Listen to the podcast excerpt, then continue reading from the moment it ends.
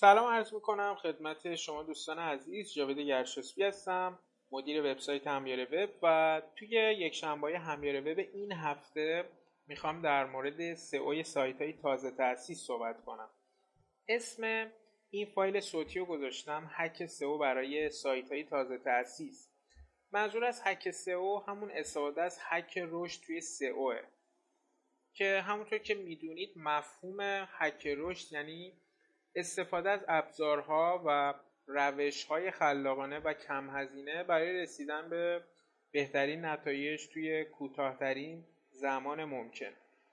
ما هم توی سئو می‌خوام از این روش ها استفاده کنیم که سئو سایتمون رو خیلی کم هزینه انجام بدیم و بتونیم توی مدت زمان خیلی کوتاهی نتایج فوق رو ببینیم.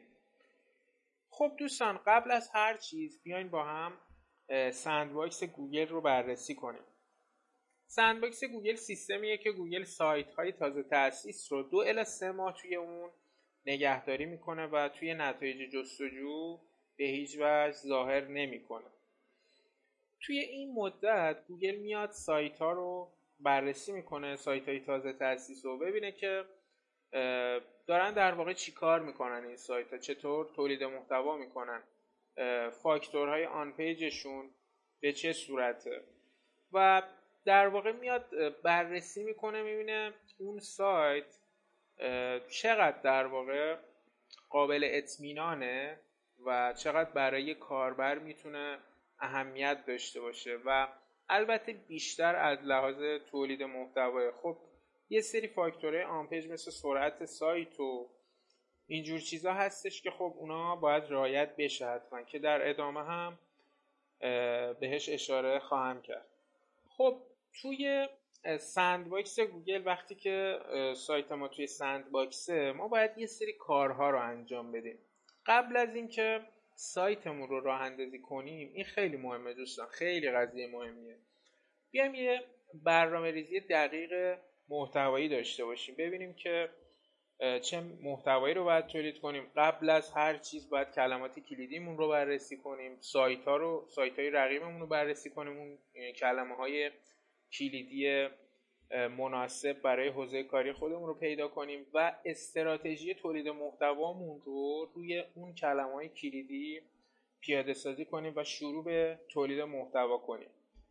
خیلی مهمه دوستان که شما بیاین محتوای خیلی کاملتر و قویتر از رقباتون توی اون حوزه تولید کنید. به عنوان مثال میگم مثلا شما می‌خواین در مورد ربات اینستاگرام بنویسید میان بررسی می‌کنید ببینیم ببینید که چه سایت هایی همین الان توی صفحه اول گوگل هستن با چه عناوینی هستن آیا روی دستبندی بالان آیا روی صفحه اصلی بالان آیا روی مقاله بالان اینا رو میان بررسی می‌کنید ببینید که به چه صورته. مثلا اگر روی مقاله بالا بودن اگه اونا 2000 کلمه نوشته بودن شما باید بیشتر بنویسید. 2500 3000 کلمه.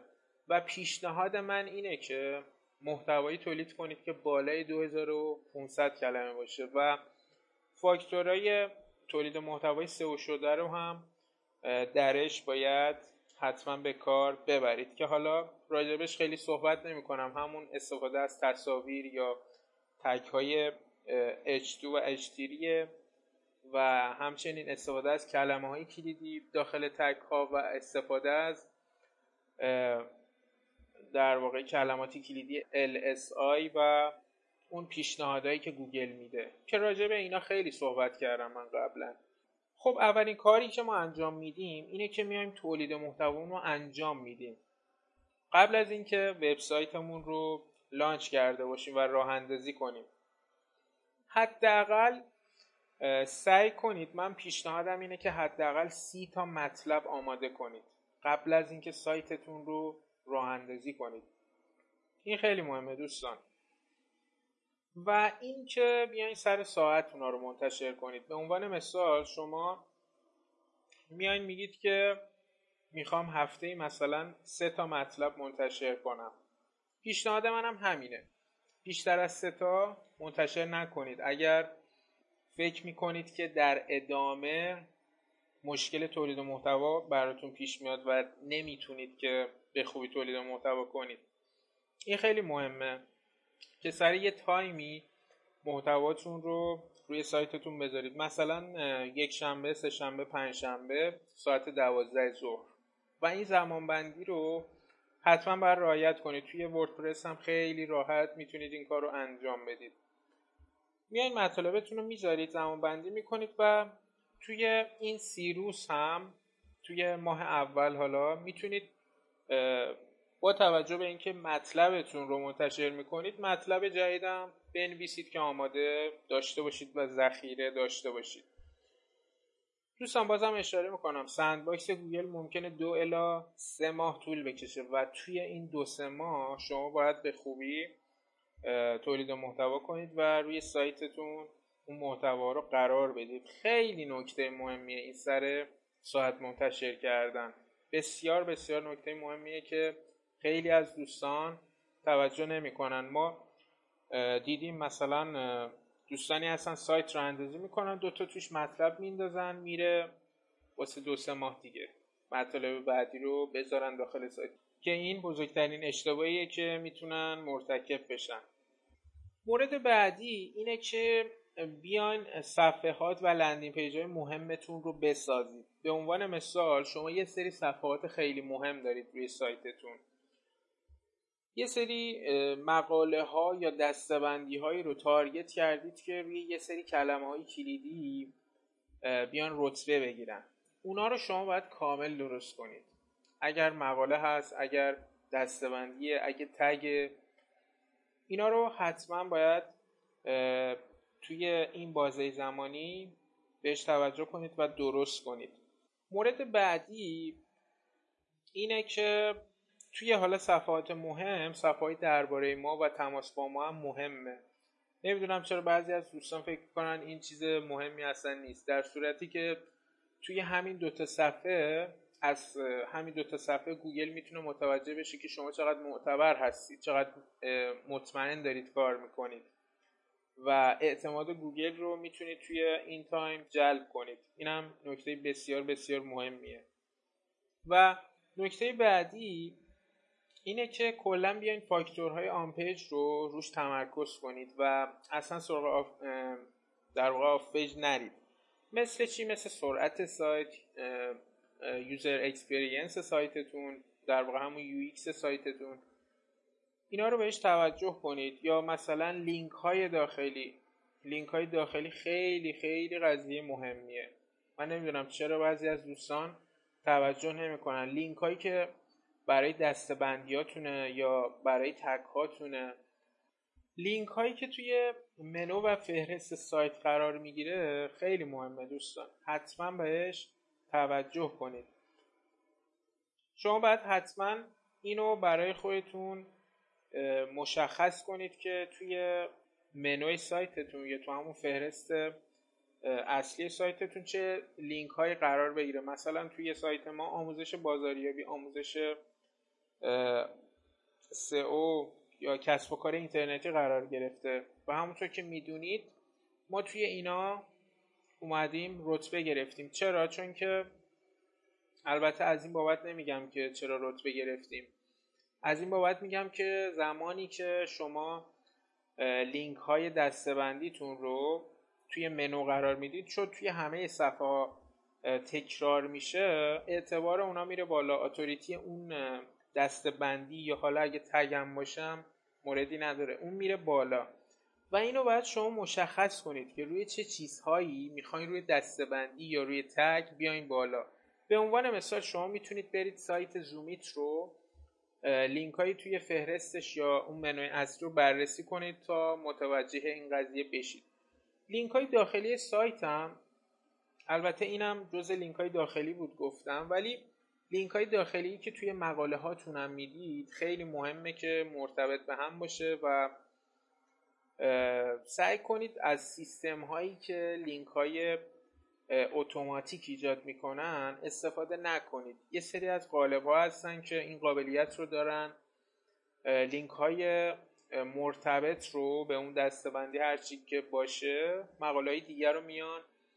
نشون میدن که خوب نیستش. من پیشنهاد می‌کنم استفاده نکنید. اگر می‌خواین این کارو کنید پایین مقالتون بیاین مثلا یه سری مقالات مرتبط رو معرفی کنید. داخل مقاله هاتون داخل محتوا سعی کنید که سه چهار تا لینک داخلی بیشتر ندید چون هر چقدر که لینک داخلی بیشتر می‌دید اعتباری که به اون صفحه هایی که لینک داخلی دادید کمتر میشه.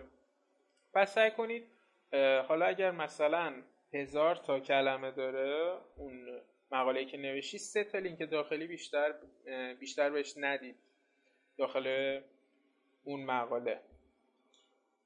خب دوستان نکته بعدی اینه که خیلی به فکر بکلینگ ساختن نباشید و من پیشنهاد می‌کنم که اصلا به فکر بکلینگ ساختن نباشید و بهترین کار اینه که روی social media تون کار کنید. برید برای هر کدوم از social اتون یه page اختصاصی با عنوان برندتون بزنید و شروع کنید کامل کردن اونا و هر مقاله که تو سایتتون منتشر می‌کنید می‌تونید توی social اتون هم به اشتراک بذارید و به هیچ وجه اشکال نداره. چون گوگل سوشال مدیا ها رو می‌شناسه و به هیچ وجه شک نمی‌کنه که شما مثلا رفتی بکلینک بخرید. یعنی شما از همون روز اولم مقاله هایی که منتشر می‌کنید توی سوشال مدیاتون شیرش کنید هیچ اشکالی نداره. به هیچ عنوان اشکال نداره. البته اینو بگم با این کار بکلینک های فوق العاده قوی برای سایتتون ساخته میشه ها و از این بابت میگم اشکال نداره که خب گوگل کامل می‌شناسه social media رو مثل فیسبوک و توییتر و گوگل پلاس و ردیت و اینا رو. همه رو می‌شناسه و هیچ اشکالی نداره. می‌دونه که شما دارید محتواتون رو توی social media ی مربوط به برند خودتون به اشتراک می‌ذارید. یه کار خیلی جالب دیگه ای هم که می‌تونید انجام بدید بعد از سه ماه اون مطالبی که اون مقالاتی که خیلی مهمه و شما روش تمرکز کردید رو یه update دیگه کنید بعد از سه ماه. و مجموع این کارها رو اگه به درستی انجام بدید خصوصا تولید محتوایی که خدمتتون عرض کردم اگر طولانی تر و قوی تر از رقباتون باشه و همینطور سر time اون محتوا رو منتشر کنید تاثیر شگفت انگیزی روی سئو سایتتون می‌ذاره و بعد از سه ماه یه جهش فوق ای رو می‌تونید توی کلیک هاتون توی organic search به دست بیارید. بسیار خوب امیدوارم از این فایل صوتی هم استفاده کافی رو برده باشید.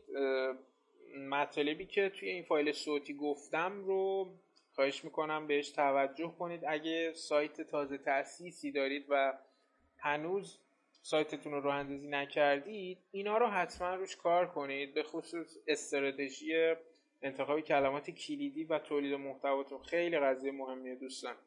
شب و روز خوبی رو براتون عرضه می‌کنم. خدایا رو نگهدارتون.